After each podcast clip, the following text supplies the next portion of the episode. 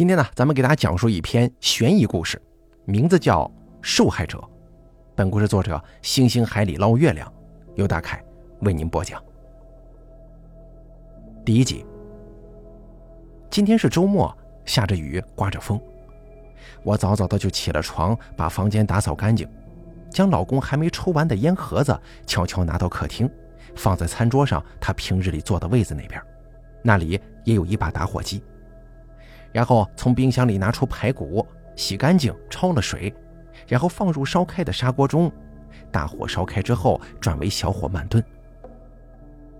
我家是二十多年房龄的老小区了，六十多平，是个两居室，即将要拆迁。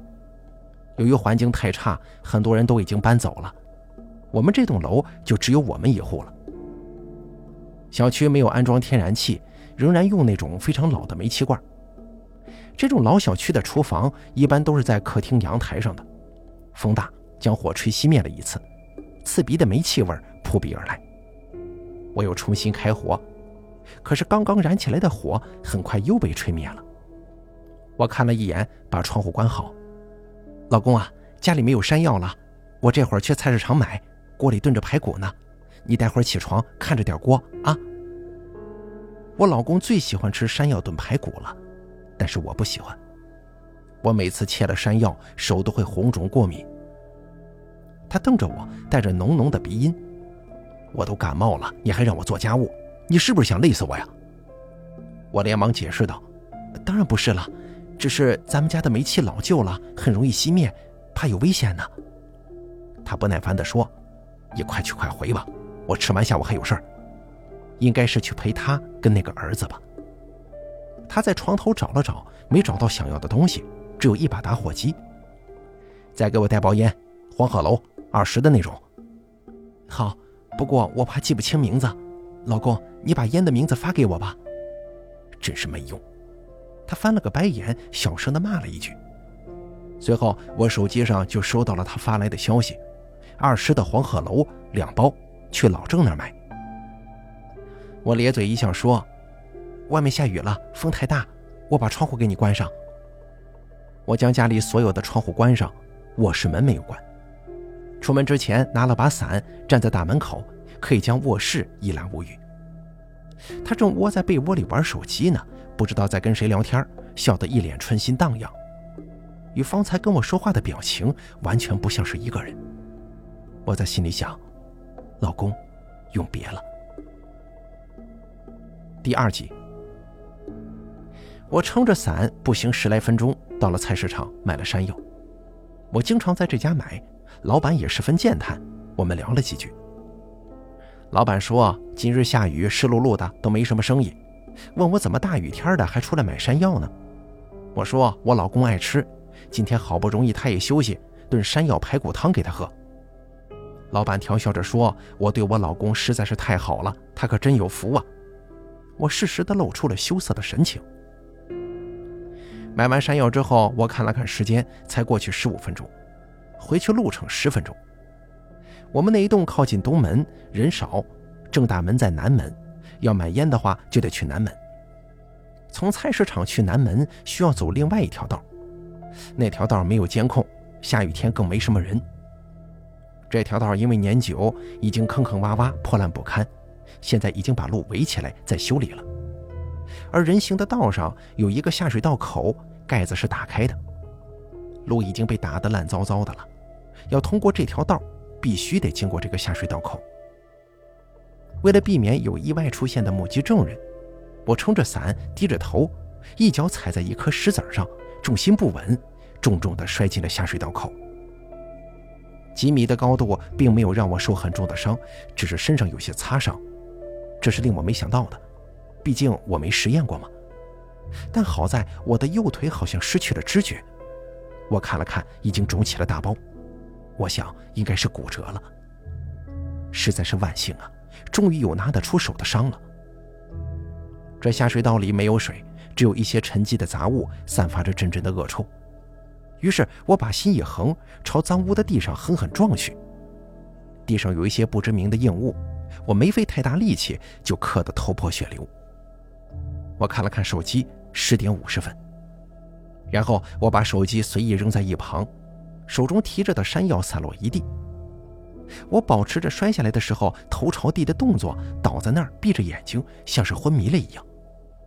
地上的恶臭争先恐后地钻入我的鼻腔，令我恶心的想吐，正如同我面对我老公时候那般恶心。我的心脏砰砰直跳，下水道内很黑，唯一的光源就是那个井口。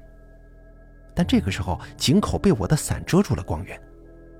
没错，我特意拿了一把双人的大伞，就是为了确保伞会卡在井口，因为这把伞是我的救命道具。我期待不要那么早被人发现我掉到了下水道里。一分一秒过去了，时间是如此的漫长，仿佛过了一个世纪。我隐隐约约的听到有消防车的报警声，我心底一震，难道说我成功了吗？此刻我恨不得立马起来去亲眼看看我老公究竟有没有死，但我知道我不能，我必须要耐着性子在这里昏迷，等待救援。第三集，没过多久，我的手机传来嗡嗡的震动声，我没有理会，手机响到自然停。我的手机都设置了震动，紧接着它又开始震动了，隔着手机我都能感受到对方的气急败坏的模样。不过这都与我无关了，毕竟我现在还在昏迷着呢，昏迷的人怎么可能会接电话呢？又不知过了多久，我听到有人说话的声音，紧接着有人大喊：“有人掉进下水道了！”我得救了，好心人打了幺幺九跟幺二零。我迷迷糊糊的被抬上担架，上了救护车，进了医院。我的腿被打上了石膏，头上缠着纱布，左手背上插着针，打着点滴。护士把手机交给我，看着我的表情有些同情。你之前昏迷了，手机一直响个不停，有上百个未接电话，我们就接了。他说是你婆婆，我已经跟他说了你的情况，他应该很快就会过来的。我感激地说。谢谢你啊，请问我这个多久才能输完呢？我老公还在家等着我拿山药回去炖排骨呢。护士看向我的眼神更加怜悯。还有一个小时，你腿骨折还脑震荡，好好休息吧，别想着排骨的事儿了。我知道她为什么用这种表情，应该是电话一接通，我那好婆婆就先劈头盖脸的骂了我一顿吧，甚至说了我老公出事的事儿。但护士为了我的伤情，不忍心告诉我。其实我也很想知道事情究竟怎么样了，毕竟我费了这么大劲儿，还把自己弄成了这副鬼样子。如果没成功的话，我会骂老天的。很快我就知道了令我牵肠挂肚的答案。婆婆不顾护士的阻拦，径直冲进来，啪啪两个巴掌狠狠地扇到我脸上，顿时我的脸就肿得老高，嘴角出了血，头昏昏沉沉。额头上的伤也沁出了血，这个老太婆下手还是那么狠呢。我被打懵了，喊了一声妈，然后委屈的掉眼泪。一个凶狠恶毒的恶婆婆，一个唯唯诺诺、受尽欺凌的儿媳妇，顿时就呈现在了病友以及护士的眼前。她被人拦住了，没法再打到我，就开始破口大骂：“你这个丧门星、不要脸的贱人，是你害死了我儿子，我要杀了你呀！”你这个贱人为什么要出门呢？留我儿子一个人在家。现在他死了，都是你害的。我要弄死你，让你给我儿子陪葬。我呆愣住了，失控的问道：“妈，你说什么？谁死了？你说阿超怎么了？”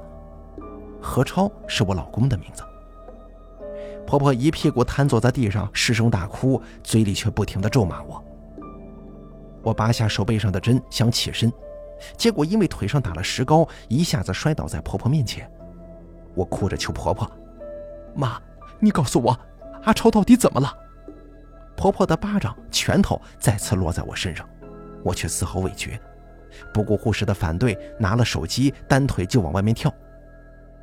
这里是骨科，在门口放着一根拐杖，我心中暗道了一声对不起了，然后偷了拐杖，拄着拐一瘸一拐的就往医院外跑。我一边跌跌撞撞的跑，一边哭，后头婆婆也跟了上来。在别人看来，我应该是遇到了什么天大的事儿，急得连命都不要了。而只有我知道，我是着急着去看看我的成果，不亲眼见到，我放不下心。第四集，小区已经围满了看热闹的人，警戒线把我家那栋楼都围了起来。因为爆炸引起的火已经被扑灭了，消防车也走了。在现场的应当是警察，专门调查起火爆炸的原因以及死者死亡原因，要确定是意外还是人为。从外观上来看，房子被烧的并不是很严重，有些被烧过的痕迹，好在左邻右舍都没住人。正是因为这个原因，我才敢启用了这个计划。何超该死啊！但是我不能连累无辜。警戒的警察将我赶走，我大声喊说：“那是我家，发生了什么？我老公还在里面呢，求你们放我进去，我求求你们了！”我声嘶力竭，瘫坐在地上，绝望的嚎啕大哭。下过雨的地上还淌着水，污水瞬间浸湿了我的裤子以及打着石膏的腿。我脸上印着红肿的五指印，额头上纱布浸着血，再配合着我声嘶力竭的哭嚎。任谁看了都会叹一句“人间惨剧”啊！雨虽然没有某平去往生活费那天这么大，但也细细密密打在我脸上，雨跟眼泪早就分不清了。可怜的我，三十几岁就丧夫，成了可怜的寡妇，老公还死的那般惨。更惨的是，我没有孩子。经过这次打击，我以后的日子该怎么过呀？这是我认真哭嚎的时候，别人叽叽喳喳同情我的话。我是个不下蛋的母鸡，拜婆婆所赐，整个小区都知道。我还是个逆来顺受、勤快又孝顺的人，整个小区也都知道。很快，我跟婆婆都被带到了警察局，而不是派出所，是那种有法医能查大案的那种警察局。警察审视的目光让我浑身不适。第五集，警察把我带到了一间房间。里面有一张桌子，三把椅子，两个警察，一个负责询问，一个负责记录。李女士，请不用紧张，我们只是例行调查，你如实回答就好。我垂着头，沉浸在自己的悲伤中。警察问：“家里的窗户为什么全都关严了？”窗户严严实实的，导致屋里煤气浓度过高，无法排出，何超中毒，然后又遇到明火，引发爆炸。我很惊讶地说。关窗户，我我没关窗啊，应该是我老公起来关的吧。今天下雨，他又感冒了。我走的时候还听到他抱怨，说什么风吹得他脑门疼。说到老公，我瞬间红了眼眶。警察说：“你锅里炖着排骨，开着火，为什么会出门呢？”老公今天好不容易休息，可以在家吃个饭。他吃了饭，下午还有事情要出去。他最喜欢吃山药排骨了。冰箱里还有排骨，所以我一大早就起来开始收拾炖排骨，却发现没有山药了。老公就让我去菜市场买，他在家看着。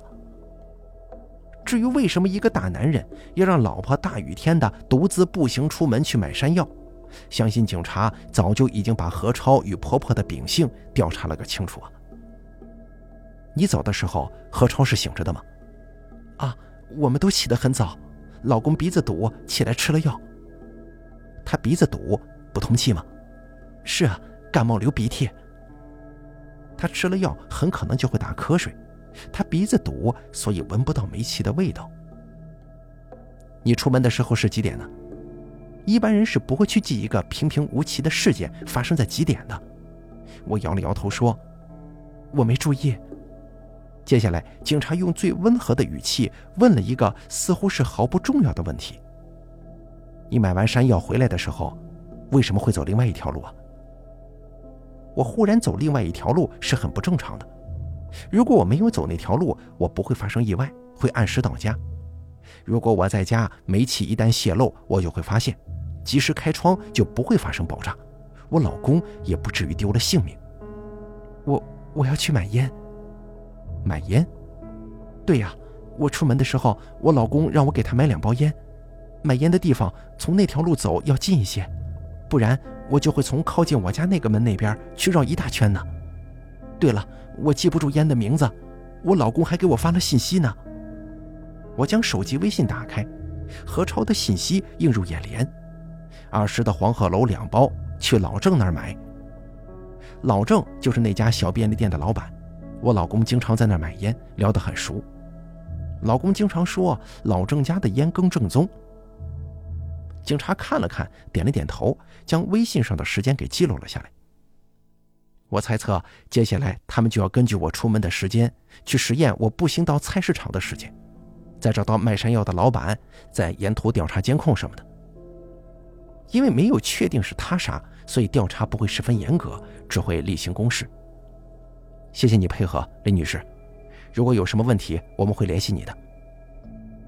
从那小房间出来之后，遇到了婆婆，她情绪失控，冲上前来就朝我身上打。我拄着拐杖站不稳，又摔倒在地。林婉，你这个扫把星，就是你害死了我儿子，你就是故意报复，你这个杀人犯，我非打死你不可。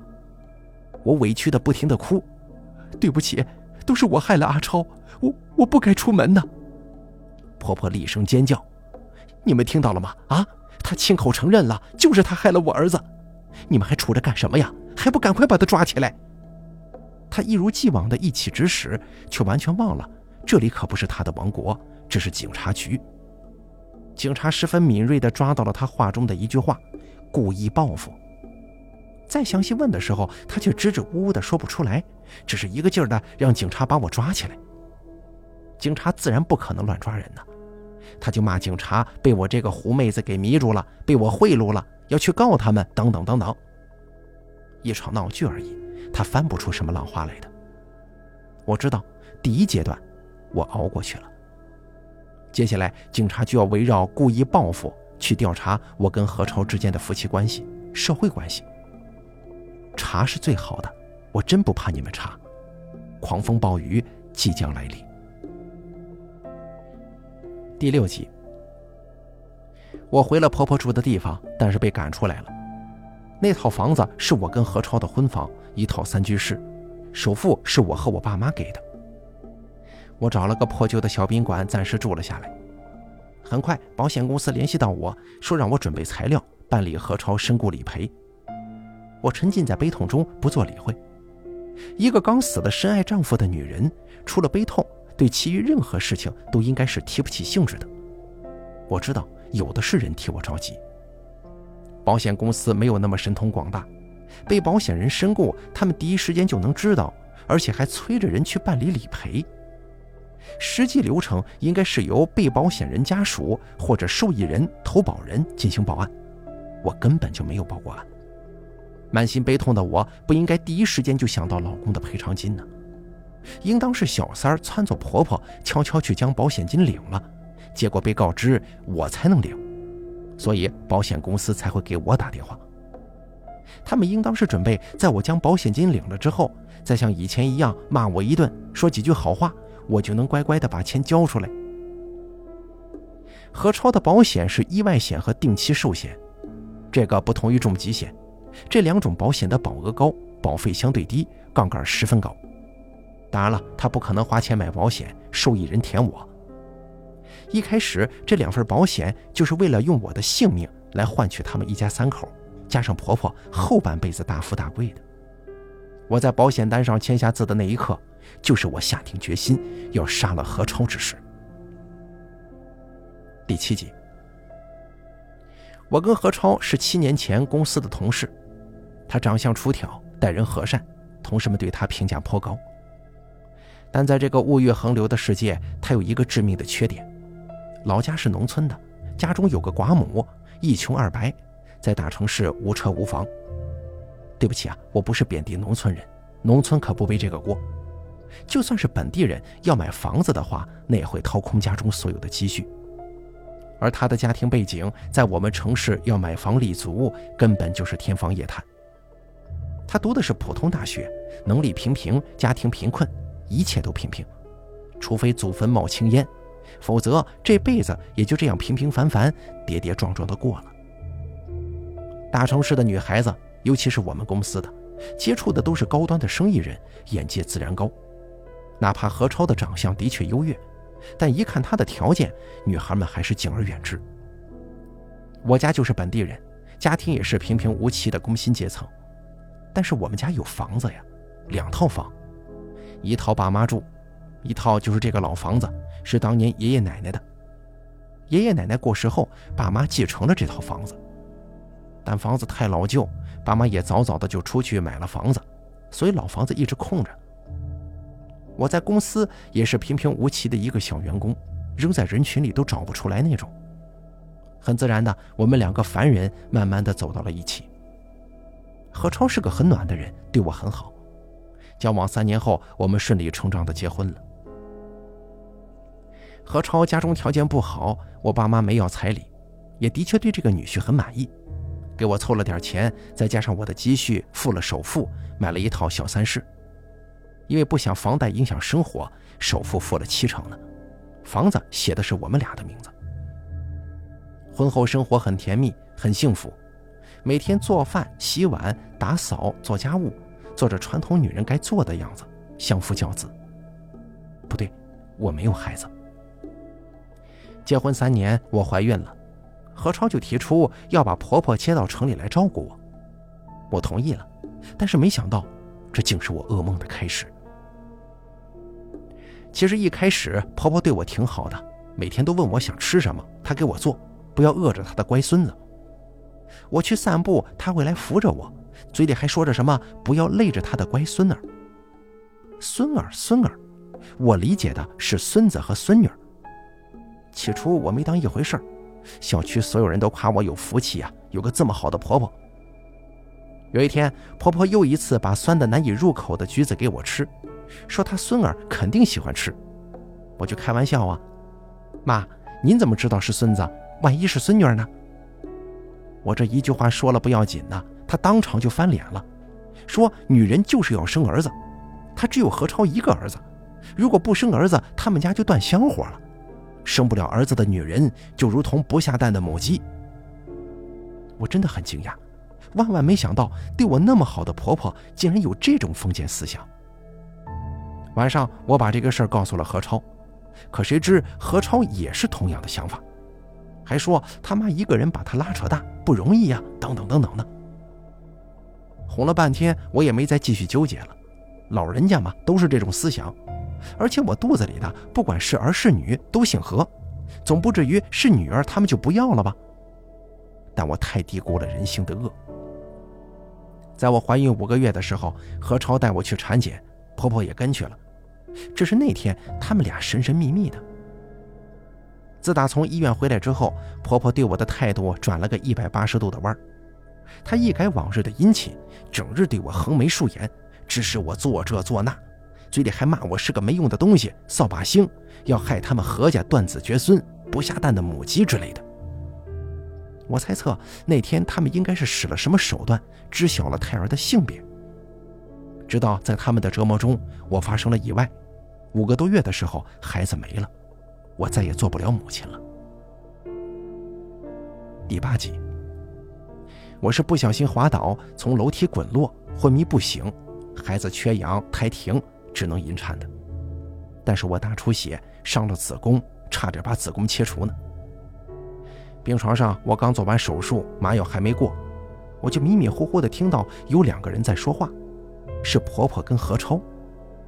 婆婆说。我哪知道她怀的是个带把的呀？若是知道，我怎么可能会在楼梯倒油，让我的乖孙孙就这么没了？都怪那个医生，还有这个贱人，怎么这么没用啊？连个孩子都保不住。何超说：“哎，妈，小声点，别说了。怕什么呀？这个丧门星现在是个不下蛋的鸡了。你赶紧跟他离婚，重新找个好一点的，赶紧给我生个孙子呀！妈，这事不能急。怎么？”你还想抱着这个丧门星过一辈子？当然不是了，妈，你想啊，如果离婚，房子他得分一半，而且他家里还有两套房，多不划算呢。婆婆一听要分房子，立马急了，说一切听儿子的。当时的我是大脑一片空白呀，简直不敢相信我听到的一切。我之所以滑倒，是因为婆婆嫌弃我怀的是个女儿，故意在楼梯口倒的油。我的孩子没了，身体坏了，再也不能做妈妈了。而何超，我同床共枕三年的老公，也是任由他妈妈害了自己的孩子。见我不能再生育，还要算计我的房子，跟我离婚呢。那个时候我恨不得立刻跳起来，将这恶魔般的母子俩给杀了，难解我心头之恨呢。但因为药物的作用，我根本就起不了身。我冷静下来，仔细想一想。第一，我没有任何证据，不管是婆婆还是老公，都名声在外。当然了，都是好名声啊，没有人会相信他们会害自己的亲孙子、亲生孩子的。第二，我才做完手术，身子差，根本不是一个常年做粗活的妇女以及一个身强力壮的大男人的对手。第三，如果我杀了他们或者伤了他们，我就得坐牢，会连累父母。父母这一辈子都老老实实的，绝对不能有一个杀人犯女儿给他们抹黑。我决定先按兵不动，养好身体再说。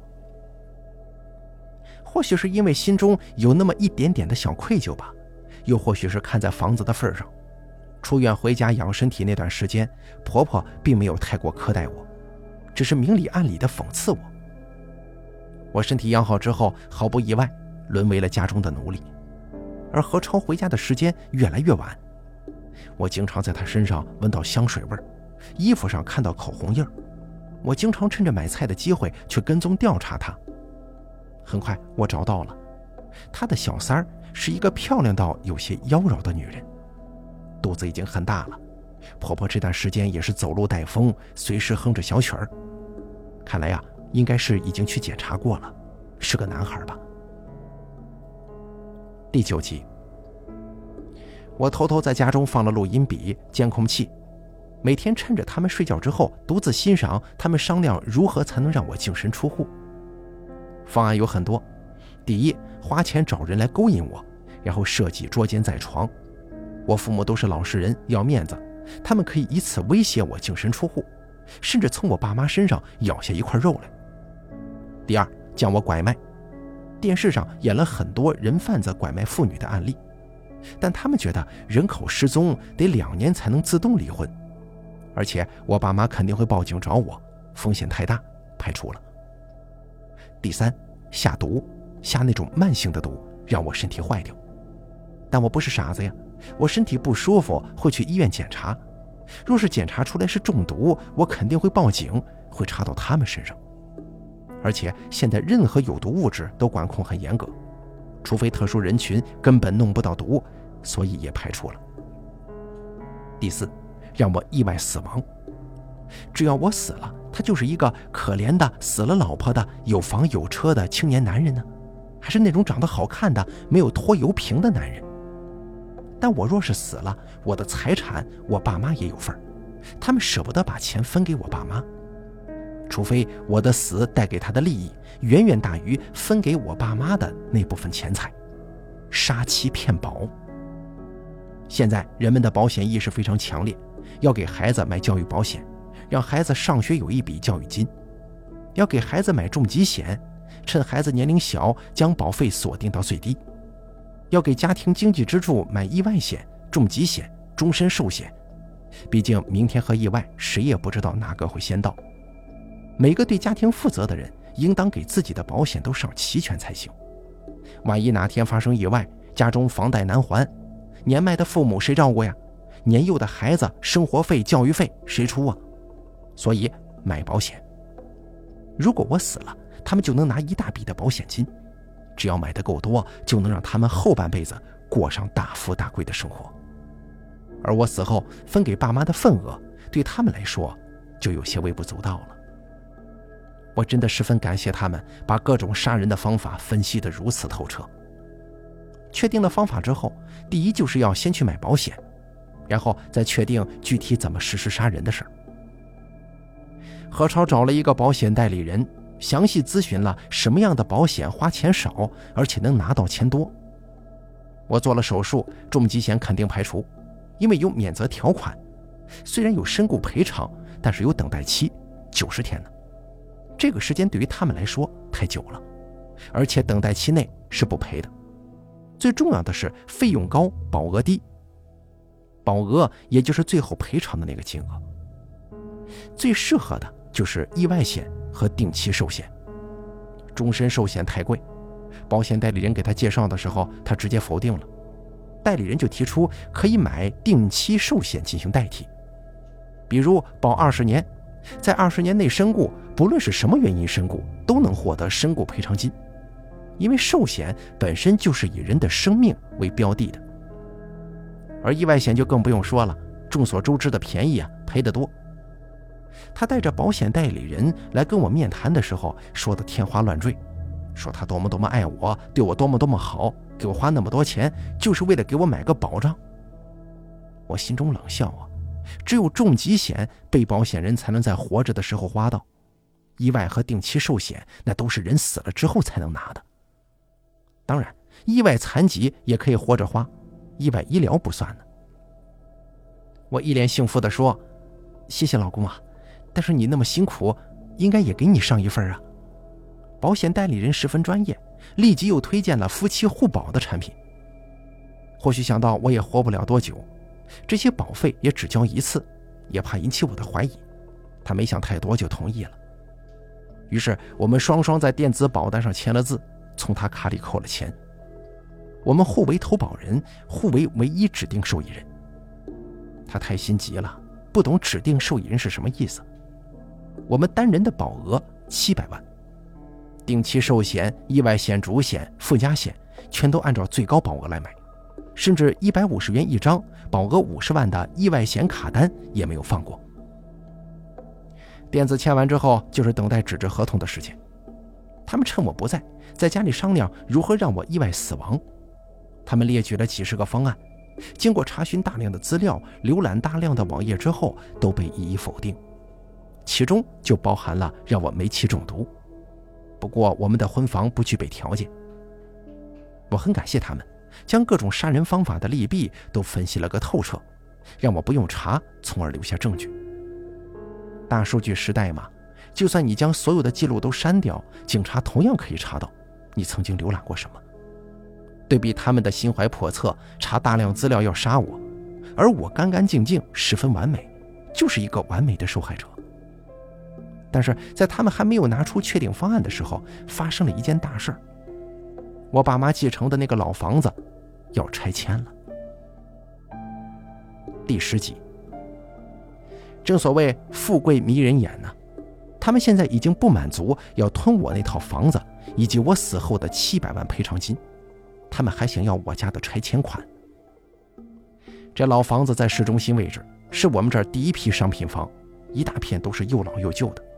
虽说面积不大，但房价死贵，能赔大概三四百万。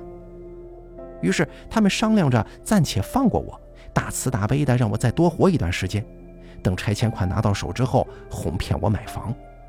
然后他们再想办法写成他妈的名字，当做赠与。为了能多谈一点补偿费用，何超决定搬去老房子做了钉子户，而我们的婚房就说出租一间出去补贴房贷。那承租人就是小三儿，跟刚几个月的私生子。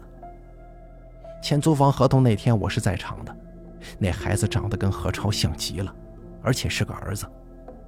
我打内心恭喜他们，他们家的皇位。这终于有人继承了呀！我猜这私生子跟何超长得那么像，应该是没做过亲子鉴定吧。我们搬到老房子，婆婆经常过来看我们，不对，是在小区打探情报，究竟什么时候拆迁呢？什么时候能拿到钱之类的。而我仍旧像个保姆一样。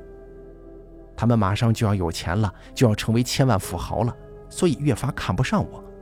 我都能猜到他们整日在想些什么。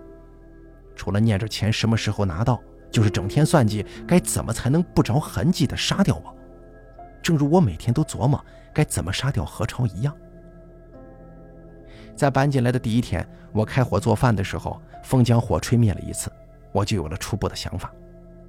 而根据他们之前分析的煤气泄漏、一氧化碳中毒这个方案，在这个老房子里头已经具备了实施的条件，但中毒容易救回来呀。若是加上爆炸的话，那可真就尸骨无存了。但怎么才能把我从这个事中摘出去，这是个问题。同住的人要怎么才能排除嫌疑呢？发生爆炸的时候我不在场，但我必须拥有完美的不在场理由才行。这个理由我想了好几个月，直到前几天我无意间经过那条路，发现正在翻修，我一个不小心差点掉入那个下水道的时候。我灵光一闪，一个完美的、合理的不在场证明在脑海中浮现了。若是在家里发生煤气泄漏甚至爆炸的时候，我不小心摔在下水道井中了呢？摔下去肯定会受伤，我有手机可以求救，这个不行啊，我必须无法求救才行。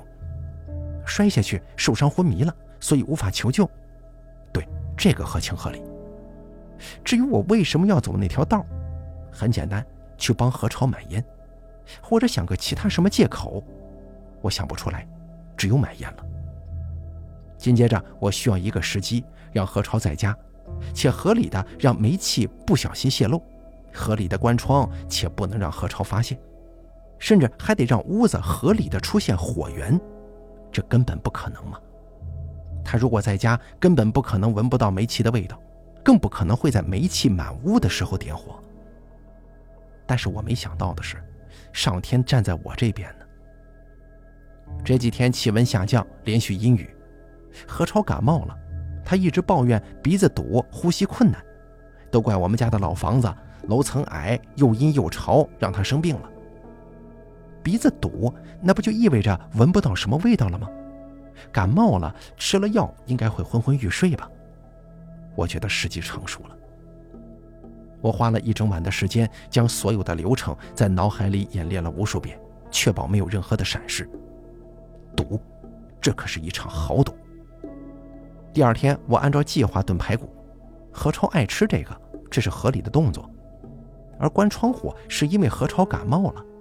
天又下雨又刮风，一般家庭都会在下雨天关窗户嘛，合情合理。煤气泄漏是因为小区老旧，没有安装天然气，用的是老旧的煤气罐，而且灶台老旧，的确很容易自燃熄火。小区很多人家中都这样啊。何超一个大活人，为什么会闻不到煤气味啊？因为他感冒了，鼻子堵，而且还吃了药，昏昏欲睡，所以根本没法发现煤气泄漏，合情合理。至于为什么会爆炸呢？这一点我真的只是在赌。他是烟不离手的人，床头没烟了，所以会让我去买，我就有合理的理由从菜市场走那条路，从而摔进下水道井。而他睡醒了会起来上厕所，就会看见桌子上还有烟。他只会以为是自己昨晚吃饭的时候放在桌子上的。一早上没抽烟了，他肯定会迫不及待地抽。而一旦点火，当然了，这些计划还有太多不确定的因素：不确定何超会不会睡，不确定他什么时候会醒，不确定他会不会闻到煤气味道，不确定煤气泄漏的浓度是否足以毒死他，不确定他会不会起来，会不会看到桌子上的烟，再拿起打火机。至于他让我买烟，我可以说是口头说的，合情合理。但是我以不清楚烟的名字为由，让他发信息告诉我，这个就更加实锤。毕竟一个从不抽烟的女人，对烟的名字搞不懂很正常。就像女人的化妆品，男人不懂，粉底液、气垫、高光、阴影、修容、眼花缭乱的口红色号，一切都是生活中合情合理的细节。但就是这些细节的组合。要了何超的命。第十一集，办理保险理赔需要公安机关或者派出所开具认定为意外死亡的证明、火化证明以及个人证件。经过了一周，警察已经把事故现场以及我的合理不在场证明都调查了个遍，包括何超出轨这个事儿。但警察管不了别人出轨不出轨。令我惊讶的是，警察居然找到了监控。证明那天我撑着伞是不小心掉进下水道井的。原来啊，为了防止有人偷钢筋，工程队新装了一个监控。监控上显示我掉进去的时间是十点四十九分。我微信上何超给我发的信息是十点二十九分。从家中步行到菜市场大概十分钟，逛了一会儿买山药削皮五分钟，从菜市场出发到发生意外大概五分钟。期间没有任何人经过。过了两个小时，才有人经过，发现了那把伞，我这才获救。我的不在场证明形成了完美闭环。而根据现场勘验，就是煤气泄漏，男主人感冒睡着了，醒了过后鼻子不通，在客厅抽烟，点火的那一刻发生了爆炸。至于窗户，这种天气，家家户户都关得严严实实的呀。这次爆炸就是个单纯的意外，所以警察以意外结案，还在小区进行了煤气安全教育。当我去找他们开具意外死亡证明，用于领保险金的时候，我看到警察眼眸中浮现出了异样的光，那是猎人遇见猎物的眼神。但他们不动声色地把证明开给了我。我要利用他们，既拿到赔偿金，还要拿到我应得的财产。毕竟钱婆婆那边还没有动静，我跟何超的财产还没有分割，现在只是暴风雨前的宁静。为了防止他们狗急跳墙，同时保证我的人身安全，警察监视我，其实也是在变相的保护我。就算我不这么做，保险金很快也会报出来，我照样会被怀疑，不如大大方方的。果然不出所料，警察找到了那个保险代理人。在一番调查之下，发现要买保险的人是何超，再三咨询死亡赔付细节的人也是何超，让代理人做计划书的时候做最高保额的还是何超。保险代理人跟何超的微信聊天记录，这一切都证明得清清楚楚的。而我只是当天一时感动，让我的老公买了一份同样的保险罢了。出轨。私生子巨额保险，警察嗅到了一股阴谋的味道，是针对我的阴谋。他们重新调查了何超那一部没有被完全炸坏的手机，专业的数据修复后，长达一年的计划杀妻、各种杀人方法的查询记录、怎样买保险赔得更多等等等等都调查出来了，但他们还没有实施，所以法律奈何不了他们。只是警察开始怀疑，我知道了他们的目的，所以反杀。好在我在发生爆炸的当天回到我们的婚房，就把所有的录音笔、监控全都给拆了。否则我为什么要去自讨苦吃，被钱婆婆打出来呢？警察甚至传唤我，让我提供了手机，翻来覆去查了个遍，都没有查到我有任何关于保险、关于杀人、关于煤气等等浏览记录，他们找不到任何证据。这下子只得相信我真的是个可怜的女人呢。老公出轨养私生子，一家人整天计划着杀我夺我的遗产我的保险金，我还哭哭啼啼的，每天沉浸在老公去世被婆婆误解赶出家门的痛苦中。我茶不思饭不想头不梳脸不洗，将丧夫的痛苦演绎的淋漓尽致。就连保险金都是别人三催四催的，我才去找警察开证明办的。我甚至在老公为数不多的尸块火化的时候哭得晕倒了。为了能晕得更真实，我可是好几天没吃过一粒米呀。我就是个完美的受害者，这是警察对我的评价。第十二集，拿到赔偿金后，钱婆婆带着小三儿跟私生子打上门来了。此时我已经在外面租了一套便宜的房子，单间很简陋。他们上门的目的很简单，我跟何超的房子，钱婆婆去办理继承，但是没有我的放弃继承声明，她过不了户。还有问我要保险赔偿金。你就是个丧门星，嫁给我儿子，不仅没给我儿子留个后，工资也低，吃我家的，喝我家的。你识相的话，就把放弃继承签了。我委屈地说：“妈，那个房子的首付是我跟我爸妈付的，还借了些钱呢。你别跟我说这些。”房子上头有没有我儿子的名字？房子贷款也是他供的，他现在死了，理应由他的儿子继承。你算什么东西啊？我不可置信地说：“什什么儿子呀？”我看向那对母子，他们不是租客吗？钱婆婆有些得意地说：“这是我的亲孙子，不像你这么多年下不了一个蛋。我儿子的遗产自然应该由我孙子继承。”我的腿还没好。我摇摇欲坠的，对老公的背叛不可置信，痛苦演绎的淋漓尽致。阿超啊，你怎么可以这么对我呢？你个晦气的东西，赶快签了吧！还有，我儿子的保险金马上打给我，否则我就去告你侵吞我儿子的钱，让你坐牢。妈，那个保险金受益人是我，你放心吧，我以后会给你养老的。什么？你这是不给我呀？你这个贱人，丧门星，拜金的玩意儿！你就是图我家的钱，你把我儿子害死不说，还侵吞他的财产，你这是要我们孤儿寡母怎么活呀？你这是想逼死我呀！大家快来看看呐！我租的是老小区，一楼不隔音，很快就有很多人围观，对我指指点点。我像是一个恶毒的小三儿，害死了人家的儿子、老公，还霸占人家的财产。钱婆婆对她造成的局面十分满意。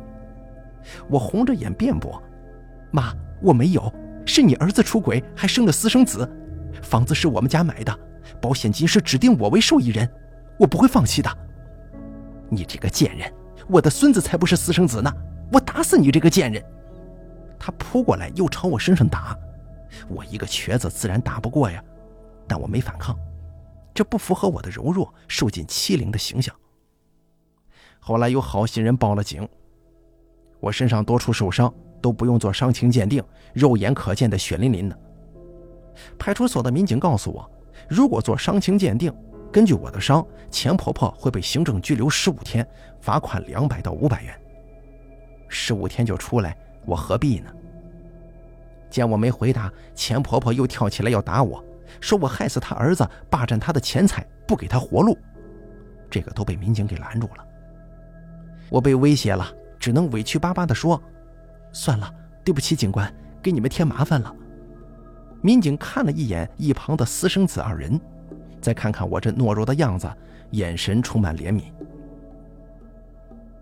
第十三集之后，他们又来闹过几次，钱婆婆跟小三儿都发信息、打电话威胁，无非就是让我把钱给他们，还要签署放弃继承的声明，否则就会对我如何如何，对我爸妈如何如何。我全都保存了，然后我就收到了法院的传票，他们把我告了。第一，告我过失杀人。因为我把何超单独留在家里，导致煤气泄漏，害死何超，要求我赔偿他们各项损失，共计二百五十万元。当初负责勘察现场以及调查何超死因的警官们都出庭了，并提交了证据，证明何超的死是意外，我没有任何杀人动机、能力以及时间。钱婆婆败诉。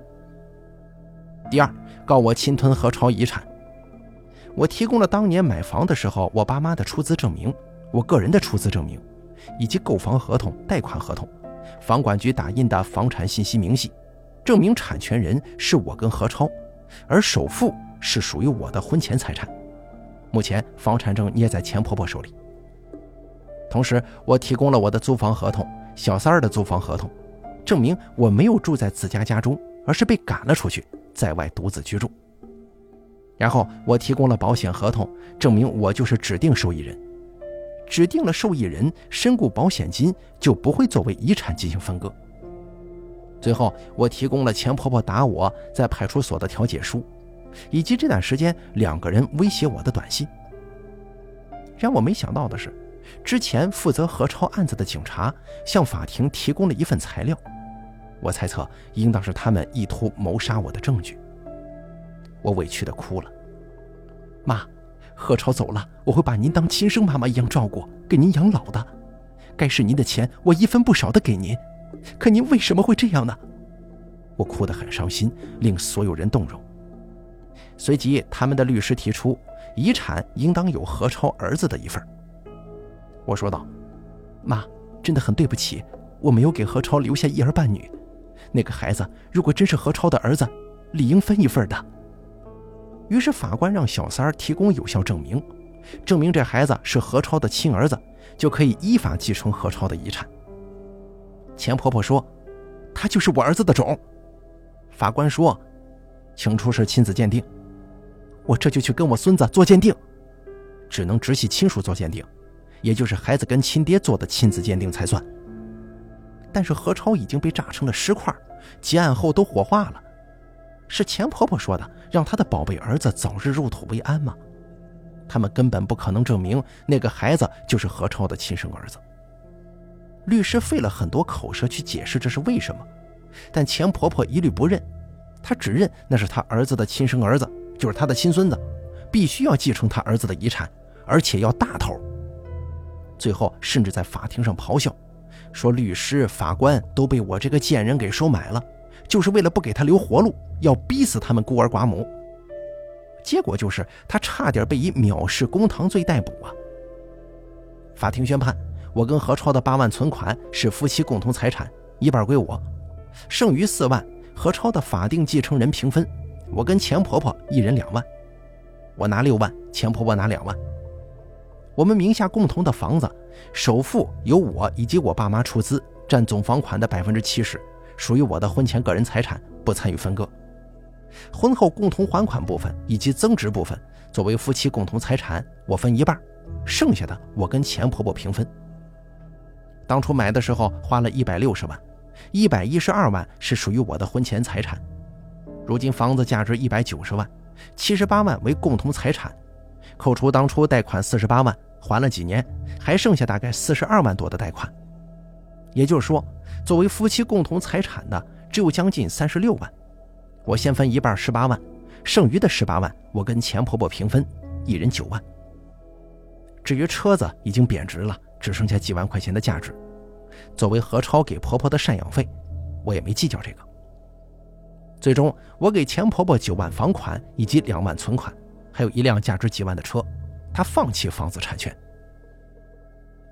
眼看到手的几百上千万飞了，他们自然不可能会接受，于是继续上诉，还继续来找我闹，而且死活不搬走，拒不配合房子析产。我申请了法院强制执行，我成功继承了房子，以最小的代价，我赔了小三几千块钱的租房违约金，转手就把房子给卖了。第十四集，后来我将小三告上法庭。要求返还我与何超婚姻存续期间，他用夫妻共同财产为小三花的钱，包含一辆十万左右的小车、几个名牌包、金项链、金镯子、金戒指，为他租房的房租以及每个月打的生活费等等，一共二十五万。我很善良，零头抹去了的。我作为何超的法定妻子，拿结婚证、火化证明去银行拉他的流水，易如反掌。他们找我闹得很厉害。包含但不限于诅咒、威胁、撒泼、谩骂、动手打人、找人上门打。我没有再受过伤了。我是一个胆小懦弱的可怜女人，就连告小三返还钱财，都是律师看我可怜向我建议的。为了保护我自己，我在派出所附近租了个房子，不管谁上门，我都指着监控说：“不怕坐牢就来打。”最后，法院强制执行。是钱婆婆掏了钱替小三儿还上了我的钱，这部分钱按照法律分了一部分给钱婆婆，他们最后一无所有。那个小三儿大好的青春不可能浪费在何家，所以她偷了钱婆婆的钱，扔下孩子跑了。后来钱婆婆抱着孩子来找我，她说我已经没法生育了，就将何超的孩子给我抚养，让我当做亲生儿子。不然的话，我这么多财产以后没人继承啊！我给了他两百块，像是打发乞丐那样，他又开始无休无止的骂我了。我见他瘦了很多，苍老了很多，一脸疲惫，后半辈子应该会过得很痛苦吧？我没有告他害我流产，终生不孕。第一，没有证据；第二，如果他坐牢，每天有吃有住，还定时放风，有人权，还可以踩缝纫机，那多舒坦呢！他不配，他必须在外头一把年纪，为养他家的皇太子辛苦劳作，直到死。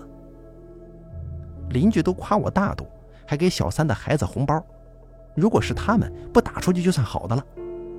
我唉声叹气地说：“哎呀，孩子是无辜的嘛。”邻居们恨铁不成钢地骂：“你这人呐，什么都好，就是心善。你知不知道人善被人欺呀？”我家的老房子也确定了赔款方式以及金额，总共四百多万，加上保险金七百万，还有卖房的一百多万，我得到总共一千多万了。我给爸妈买了好几处房子，用于出租升值，另一部分存了个定期，然后搬了新的地方，继续过着普通的生活。从始至终，我都是那个善良的，甚至是软弱的可怜的女人。任谁谈起我的故事，他们都会认为我是绝对的受害者，被何家人欺凌，老公出轨，婆婆恶毒，小三上门抢夺财产，年纪轻轻就无法生育，还守了寡，我就是个完美的受害者，毫无破绽。好了，咱们本期故事就给大家讲到这儿了，感谢您的收听，咱们下期节目不见不散。